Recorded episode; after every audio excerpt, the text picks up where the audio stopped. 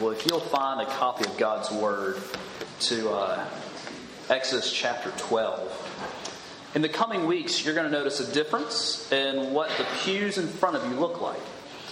We are going to one translation of the Bible. You'll find in the pews in front of you two different translations. The NIV, which has been there for years, and then on the end of the pews we have the ESV. I preach from the ESV. That's what we teach and preach from. And so soon we're going to have large print ESV Bibles in the pews, sitting on the red covers there. And then the hymnals will still be in front of you. And so when it looks different when you come here, know that we have not gotten rid of the Bible. It's still there. That's really important for you to know. But we're going to be making that change soon. All right. We are looking at Exodus chapter 12 this morning. We're finally getting the Israelites out of Egypt today. It's been a long time coming. But today they leave. So let's ask the Lord's help as we come to this text. Father, we need your help. There's so much in this text. Your text, your word, which is true and living and active, or you have written it by the Holy Spirit through holy men. Lord, help us. Send forth your Spirit, the same Spirit who inspired Moses to record these words, to help us to understand this text, that it might be applied to our lives, that leaving this place we would be changed, having been grown in your grace. Give unction and anointing to the preacher and hearer alike. It's in the precious name of Jesus we ask it. Amen. Exodus 12, verses 29 through 42. Hear now the word of the Lord. At midnight, the Lord struck down all the firstborn in the land of Egypt, from the firstborn of Pharaoh, who sat on his throne, to the firstborn of the captive, who was in the dungeon, and all the firstborn of the livestock. And Pharaoh rose up in the night, he and all of his servants and all the Egyptians, and there was a great cry in Egypt. For there was not a house where someone was not dead. Then he summoned Moses and Aaron by night, and he said, Up, go out from among my people, both you and the people of Israel, and go serve the Lord as you have said. Take your flocks and your herds as you have said, and be gone, and bless me also. The Egyptians were urgent with the people to send them out of the land in haste, for they said, We shall all be dead. So the people took their dough before it was leavened, their kneading bowls being bound up in their cloaks on their shoulders. The people of Israel had also done as Moses told them, for they had asked the Egyptians for silver and gold jewelry and for clothing. And the Lord had given the people favor in the sight of the Egyptians, so that they let them have what they asked. Thus they plundered the Egyptians. And the people of Israel journeyed from Ramses to Succoth, about 600,000 men on foot. Besides women and children, a mixed multitude also went up with them, and very much livestock, both flocks and herds. And they baked unleavened cakes of the dough that they had brought out of Egypt, for it was not leavened, because they were thrust out of Egypt and could not wait, nor had they prepared any provisions for themselves. The time that the people of Israel lived in Egypt was 430 years. At the end of 430 years, on that very day, all the hosts of the Lord went out from the land of Egypt. It was a night of watching by the Lord to bring them out of the land of Egypt. So this same night is a night of watching kept to the Lord by all the people of Israel throughout their generations. The word of the Lord, thanks be to God. Have you ever been to the Atlanta airport? You know, it's the busiest airport in the nation. I don't know where it stands in the world. But think about all those people who have to move from concourse to concourse. From check-in to time to get on the plane. From bathrooms to restaurants. All the places that people have to get. Did you know that on average, an average day, 260,000 people go through Atlanta? That's like the size of Montgomery. Everybody in Montgomery, woman, child, and man, going through the Atlanta airport on a normal day. Those are some pretty big logistical issues to get that many people on their planes. With people get a little upset when their plane is just a few minutes late. I know I certainly do. You know, they've done a lot to meet all those logistical challenges. Even the lines of the architecture, of the skylights and the ceilings, they are meant to point you to where you're going. Even the tile directions and the designs on the floor, they've done studies to get you from point A to point B in the most efficient way possible for 260,000 people.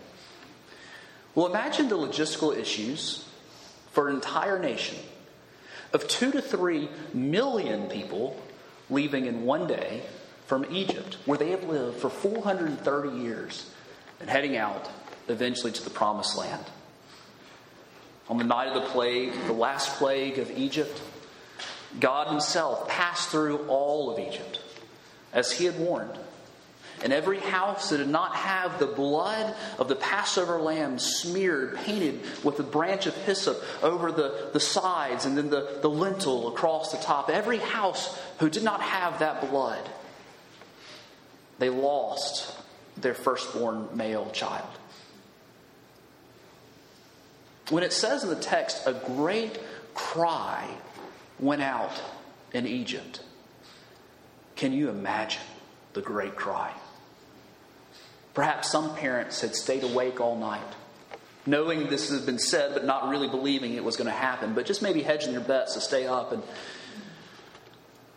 perhaps someone is awoken from next door as an elderly mother finds her firstborn in bed dead.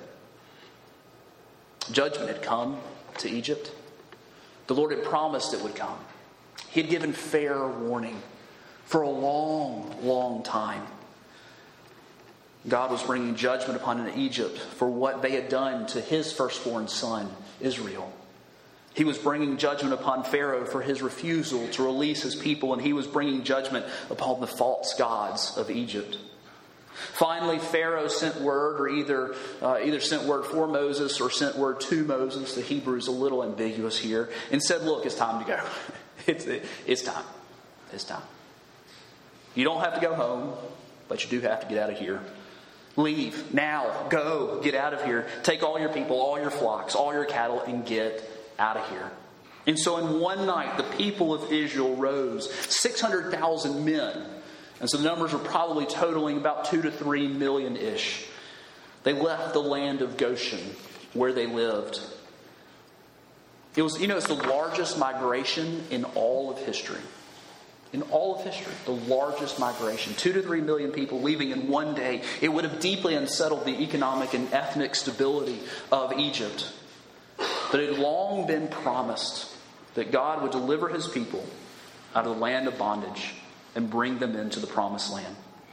They would leave in haste with little to no provisions. They quickly threw their dough.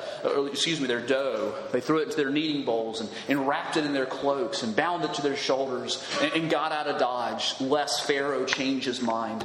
They left in a hurry, but they didn't leave poor, because God had given them favor as they had obeyed the word of Moses to go and ask for their neighbors for their silver and gold jewelry and clothing, for provisions along the way, provisions which would ultimately be used not only to fund their exodus, but also would be used to build the tabernacle and all the needs of the Ark of the Covenant, and all the gold and all the silver that was needed. It came from plundering the Egyptians, a word which is meant to make us think of the spoils of war. Long had this salvation been promised. Long has our salvation been promised. We've looked over the last several weeks. We've spent about 2-3 weeks now looking at the 10th plague promise, the 10th plague coming, and the Passover. Now it's finally here. And we've looked at it uniquely, especially from how these things point us to our salvation in Christ. Today I want to do something a little different. I want to zoom the lens out a little bit and see where we are in salvation history and how this connects to the overarching story of Scripture and how we can apply it to our lives. I want to look at 2 questions this morning. And the first is, how can I use my salvation to bless others? Throughout all of God's history, God has never intended for the salvation that comes to us or to the Israelites in Egypt, it wasn't just for our blessing, it's for the blessing of those around us. And the second is, how do we understand the reactions to the gospel that we see here in this text And what can we learn as we seek to be a blessing to others about the potential reactions to our seeking to be a blessing to the nations?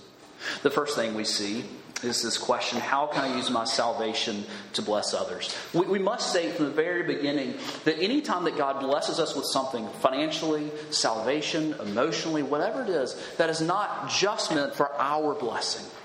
It is meant to be a blessing for those around us, for the church, for our community, to the nations. This has always been God's design. And we're going to see how this text fits in that. We see this design from Genesis to Revelation. It is the overarching story of Scripture that God is redeeming to himself a people through whom he will bless the nations.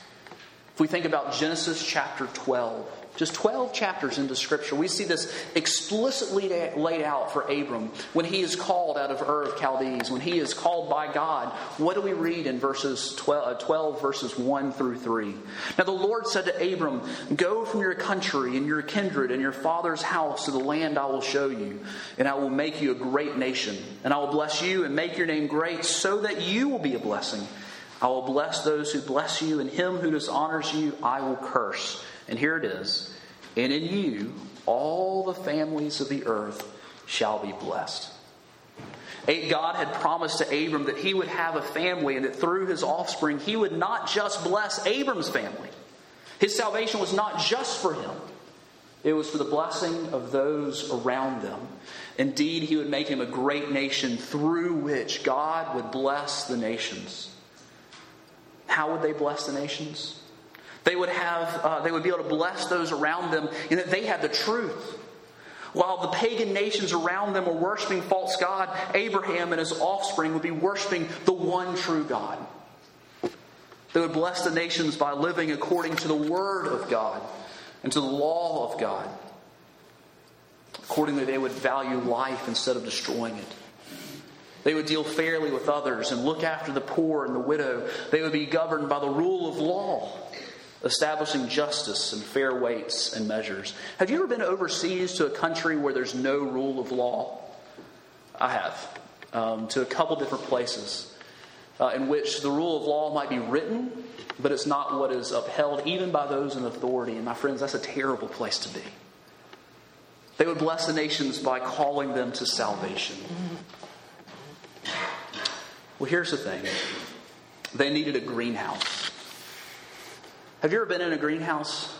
My grandmother Allback, we called her Ma Allback, she was an avid gardener. And I still remember, and I can still smell the inside of her greenhouse. It was a pleasant place. It was a place in the wintertime where she would begin to pot what would soon be in her garden, not just for her blessing, but for the blessing of all her neighbors. Her garden was gorgeous in the front yard and in the back. And she would take those seeds and she'd plant them in the pots in the deep, rich potting soil. And she would water them and the heater would be turned on. She would check this thing 3 or 4 times during the day to make sure it was right, so that they would be ready to be a blessing for the others. Well, the problem is that when God's people, through Abraham, when Abraham's 4th generation came, what do we find? We find Isaac's 12 boys, who had become the fathers of the tribes of Israel. Jacob's boys, sorry. They only numbered about 70 people. How in the world were 70 people going to be a blessing to the nations? Well, they needed a greenhouse. They needed to grow. And where did that come? That came through affliction. We see this in Genesis 15, 13 through 15 is promised. What they've just experienced, what we've just read, leaving Egypt, this was all planned. Genesis 15, 13 through 15. Then the Lord said to Abram, "Know for certain that your offspring will be sojourners in a land that is not theirs, and they will be servants there, and they will be afflicted for 400 years. But I will bring judgment on the nations that they serve, and afterwards they shall come out with great possessions." What have we just read? They've just left with great possessions, with the Egyptians' jewelry, gold and silver and clothing. The hard truth is that the 430 years that Israel spent in Egypt was crucial for their mission to bless the nations. But even while they were there, they were a blessing to Egypt. Do we really think it's a coincidence that while they were enslaved there, that Egypt thrived economically and culturally and militarily? It was because God was blessing the nation of Egypt so that He might bless His people, so that they might bless the nations long term. And even in the plagues, the 10 plagues, there's great blessing because God was patient. And many, many people came to know the Lord who were Egyptians. They would eventually be established as a nation in the Promised Land. And we see at the height of their expansion, the glory days of David and Solomon, how the nations would come to Jerusalem, like the Queen of Sheba, to be blessed, to learn, and to consult the prophets. They would be a blessing to the nations. But long term, the people of Israel could not obey. They would not obey. But God had from the beginning of all time. His plan wasn't foiled by the disobedience of His people. He had a bigger plan to bless the nations, which is good because we're the nations. We're the Gentiles. We're not His ethnic people. I don't know if there are any ethnic Jews here or not, but praise God that He chose to bless the nations. But He would send forth His Son to be the true blessing of the nations. Verses 7 through 9 of Galatians 3. Know then that it is those with faith who are the sons of Abraham. And the Scripture, foreseeing that God would justify the Gentiles by faith, preached the gospel beforehand to Abraham, saying, In you shall all the nations be blessed. So then, those who are of faith are blessed along with Abraham, the man of faith. We start in Genesis. God calls His people to be a blessing to others. We see that it is ultimately fulfilled in Christ, who has saved not just the ethnic Jew, but the Gentiles like you and me. And we look forward today in Revelation. We've begun our process in Genesis and we'll end it in Revelation. Revelation chapter 7, this is the goal. That the nations will be blessed and brought into the true promised land of heaven. And after this I looked and behold, John writes, a great multitude. Note that word multitude, we'll see it later. A great multitude that no one can number from every nation, from all the tribes and peoples and languages, standing before the throne and before the Lamb. You hear that? The Lamb, clothed in white robes and palm branches in their hands, and crying out with a loud voice, Salvation belongs to our God who sits on the throne and to the Lamb. How does this happen?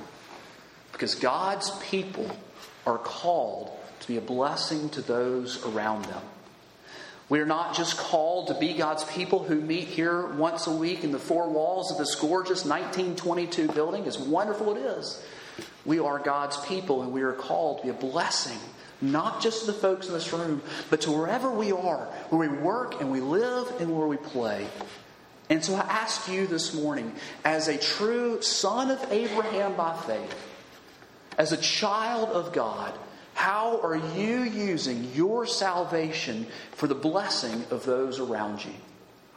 Is it in your mind, is it just in my mind, something that I get to enjoy that has no bearing on those around me? Or do I see what God has done for me and see the Egyptian next to me and see the person with no hope on the other side? To see to someone of a different background than me or someone who is struggling, do I see what God has done for me as preparing me to be a blessing to them as one whose heart has been transformed, seeking the transformation of the hearts of others? There are a lot of ways we can do this. It's just like Israel of old, we have the truth. Not something that we are prideful about. There's nothing to be prideful because it is a gift to us. It is from the Word of God and is not meant to be kept in my own hands, but given to others. As we live according to the law of God, think about what the ball field might look like without the yelling at the ref. Think about what the workplace looks like when believers act like believers and serve each other rather than jockeying for position. Think about what it means for us to be transformed by God and then to reflect His light into whatever sphere we are called to be in, so that we might not just be blessed, but be a blessing to others. I have here a sticky note. 79.5% of the church budget goes to fund my sticky note problem. If you've ever been in my office, I love sticky notes. If you've ever received a call from me, it's probably because at some point your name appeared on a sticky note in my office that I might remember. This is from a book, from a commentary I'm reading on Exodus by Philip Ryken, a fantastic book. And I have a windowsill that is where I keep all the books I read weekly, the ones I need week to week. And this was a bookmark, and if you could see it, you would notice that it's kind of a yellow-green here where it was inside the book. But outside the book, where it was exposed to the light, it's now just a pale yellow. It didn't happen overnight, did it? It happened over time. What happened to it? It was exposed to sunlight. And so we as believers, we have been exposed to the Lord God, and the light of the world has come into our lives, and we over time are changed by exposure to Him through His Word, through walking with Him, through time in church and the sacraments and prayer. And then as we act as mirrors, or like a moon that has no light of its own but reflects the light of the sun, and so too others may be transformed by us as we seek to be a blessing to others. Now, it was a blessing to the Egyptians that the Israelites were there. It wasn't good that they had done it. They enslaved them. But it was a blessing. The problem is that not everybody responds to the blessing as we seek to be a blessing to others in the same way. The Lord must heal their hearts. The Lord must change them. He must be the one to transform their hearts, just like He has transformed ours. And we see in our text a myriad of different reactions to the coming of salvation and the good news. Let's look closely at our text now. The first is that we see the reaction of Pharaoh in verses 31 through 32.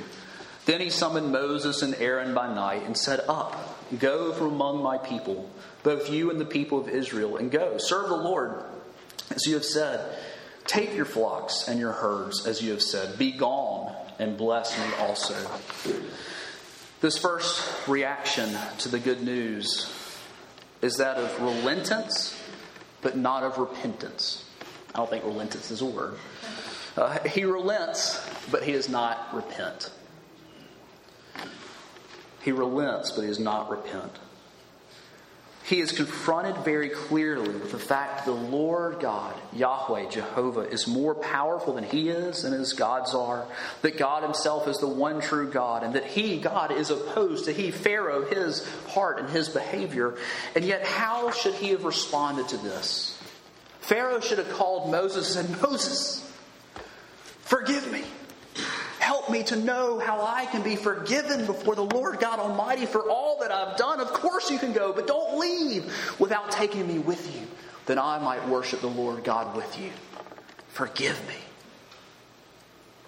But of course that's not how Pharaoh responds. He relents and lets them go. We know it's not repentance because only 2 chapters later in chapter 14, he's going to lead his army out to kill everybody. We know it's not repentance.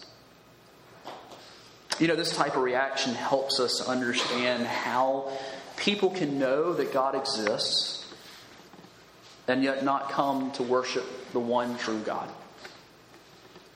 The demons know beyond a shadow of doubt that God exists, and yet they do not, nor ever will, worship the Lord. This is how people can look at the stars and say that they happened by chance. I have someone that I know well. You don't know this person, but I once had a conversation talking to them about their salvation. They said, I know I'm going to hell, and it just doesn't bother me. That's the hard heart of Pharaoh. As we look at the reactions to salvation, this is, as we think about the 4 soils in Matthew 13, this is the hard soil, the ground, the rocky ground, is along the path. It does not bear any fruit. Well, that's one reaction. Another reaction, as we see with the Egyptians, verse 33. The Egyptians were urgent with the people to send them out of the land in haste, for they said, "We shall all be dead." What is it that most of the Egyptians are concerned about here? What is their concern? Were they primarily concerned with the fact that they were guilty before the one true God? Were they trying to figure out how they too might serve Yahweh and be saved from judgment? You know, if you had seen your firstborn die that night, You would think that you might wonder, how can I get right with this God?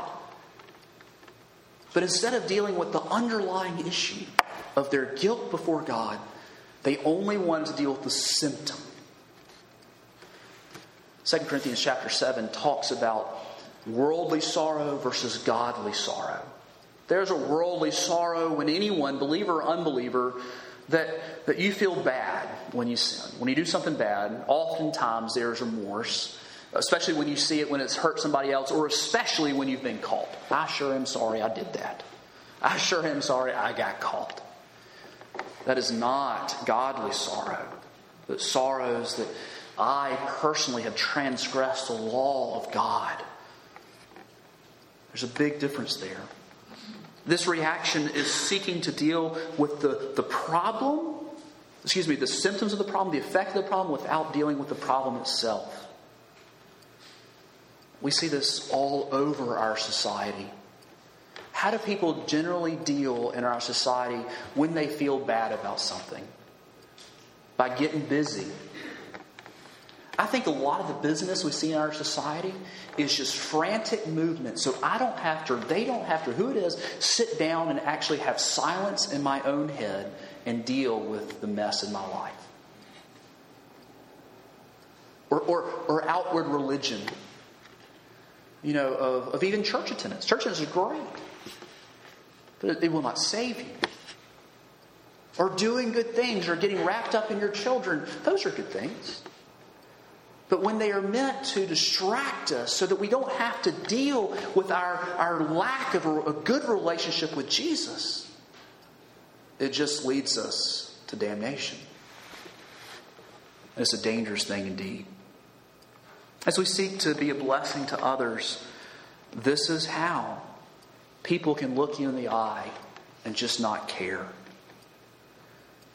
But we must press in, my friends. We cannot offer people a Skittle when nitroglycerin is needed for a dead and dying heart. This is often what we do, isn't it? Yes, pray for someone when they're having a hard time. Yes, enter into their grieving. Yes, enter into their suffering. Those are great things. But tell them about Jesus.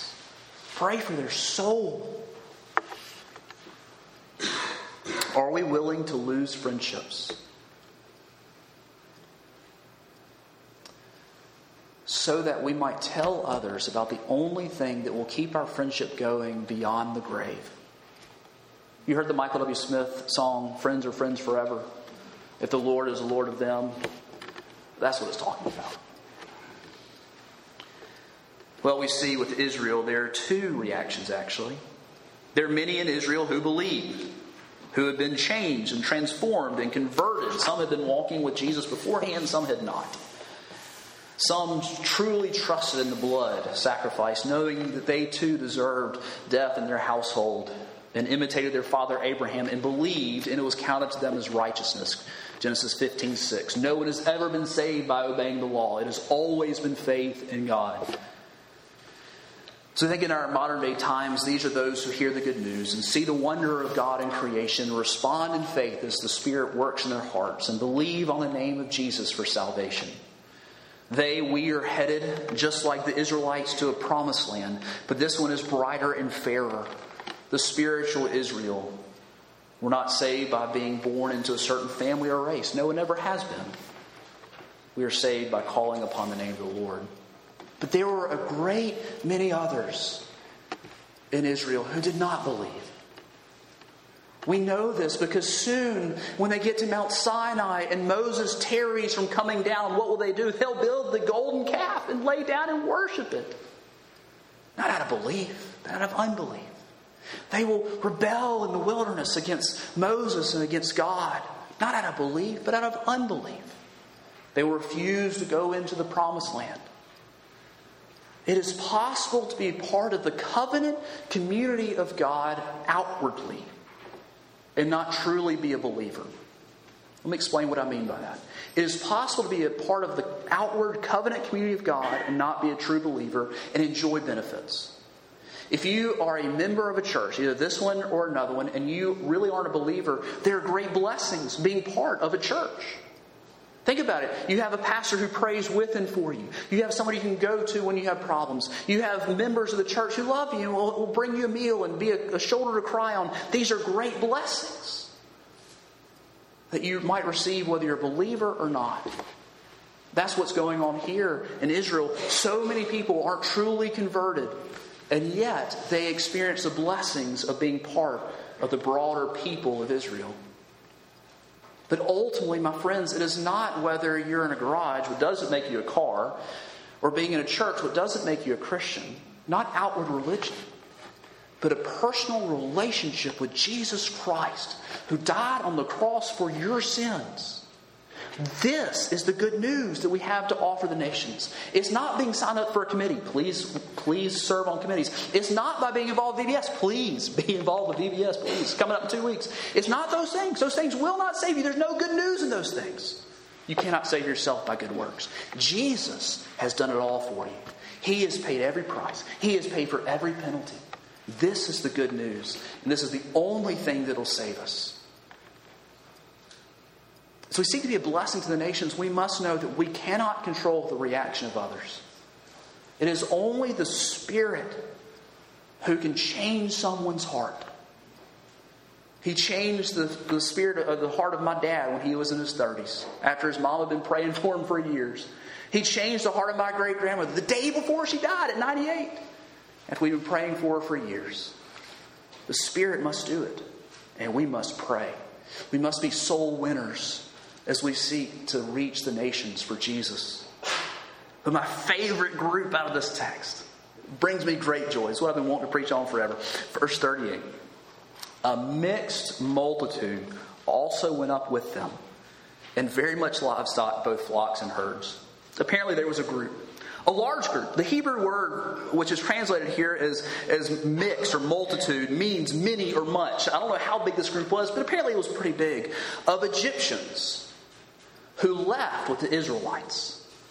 Now think about what had happened the night before they left. In Hebrew, that's the same day. In our thinking, it's the next day. They had lost their firstborn son. And their reaction to losing their firstborn son was to leave Egypt and follow God. How their families must have said, "You are crazy. You just lost your firstborn son and you're leaving with these escaping slaves? This is what you're going to do? You're going to turn your back on your gods and your culture and your economy and your jobs and everything you've ever known. You're going to just turn your back on all of it, including not even giving the death rights to your son." But they knew there was salvation to be found in only one person. And that was in Yahweh. That was in God. And so a mixed multitude. Not just Israelites, not just ethnic Jews, but Egyptians. Perhaps other slaves, folks who were living in Egypt for the same reason the Israelites were. They left with them because they knew there was only one name under heaven by which man is saved, the Lord Jesus Christ. They took up their cross and they followed Jesus at great cost. They would have headed towards the promised land. They didn't make it there because of the rebellion in the wilderness, but they did make it to the true promised land of heaven, and we'll get to see him there.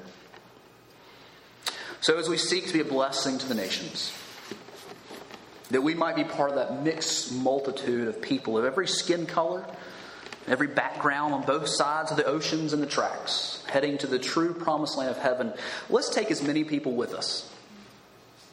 Let's tell as many people about Jesus as possible. So there might be a great horde of Brutonians and East Brutonians and Flomatonians, whatever you call those people, that our whole Escambia County would be well represented by people whose lives have been transformed forever, that we might see our friends in heaven. The ticket for this journey was purchased by the blood of the Lamb. God's got all the logistics figured out. The ways were prepared by the Holy Spirit, and soon our true hope will return to collect His saints, to dwell with them forever. Until then, my friends, we have a story to tell to the nations. Let's pray. Our Lord and our God, we thank you for working in our hearts. We have nothing to offer you. nothing except our sin. We thank you for the precious blood of Jesus by which we're saved. Lord, help us be faithful stewards of the gospel, not being content to keep it to ourselves, but simply opening our mouths and talking about Jesus. Use us then, Lord, to be a blessing to the nations. We ask these things in the precious name of Jesus. Amen.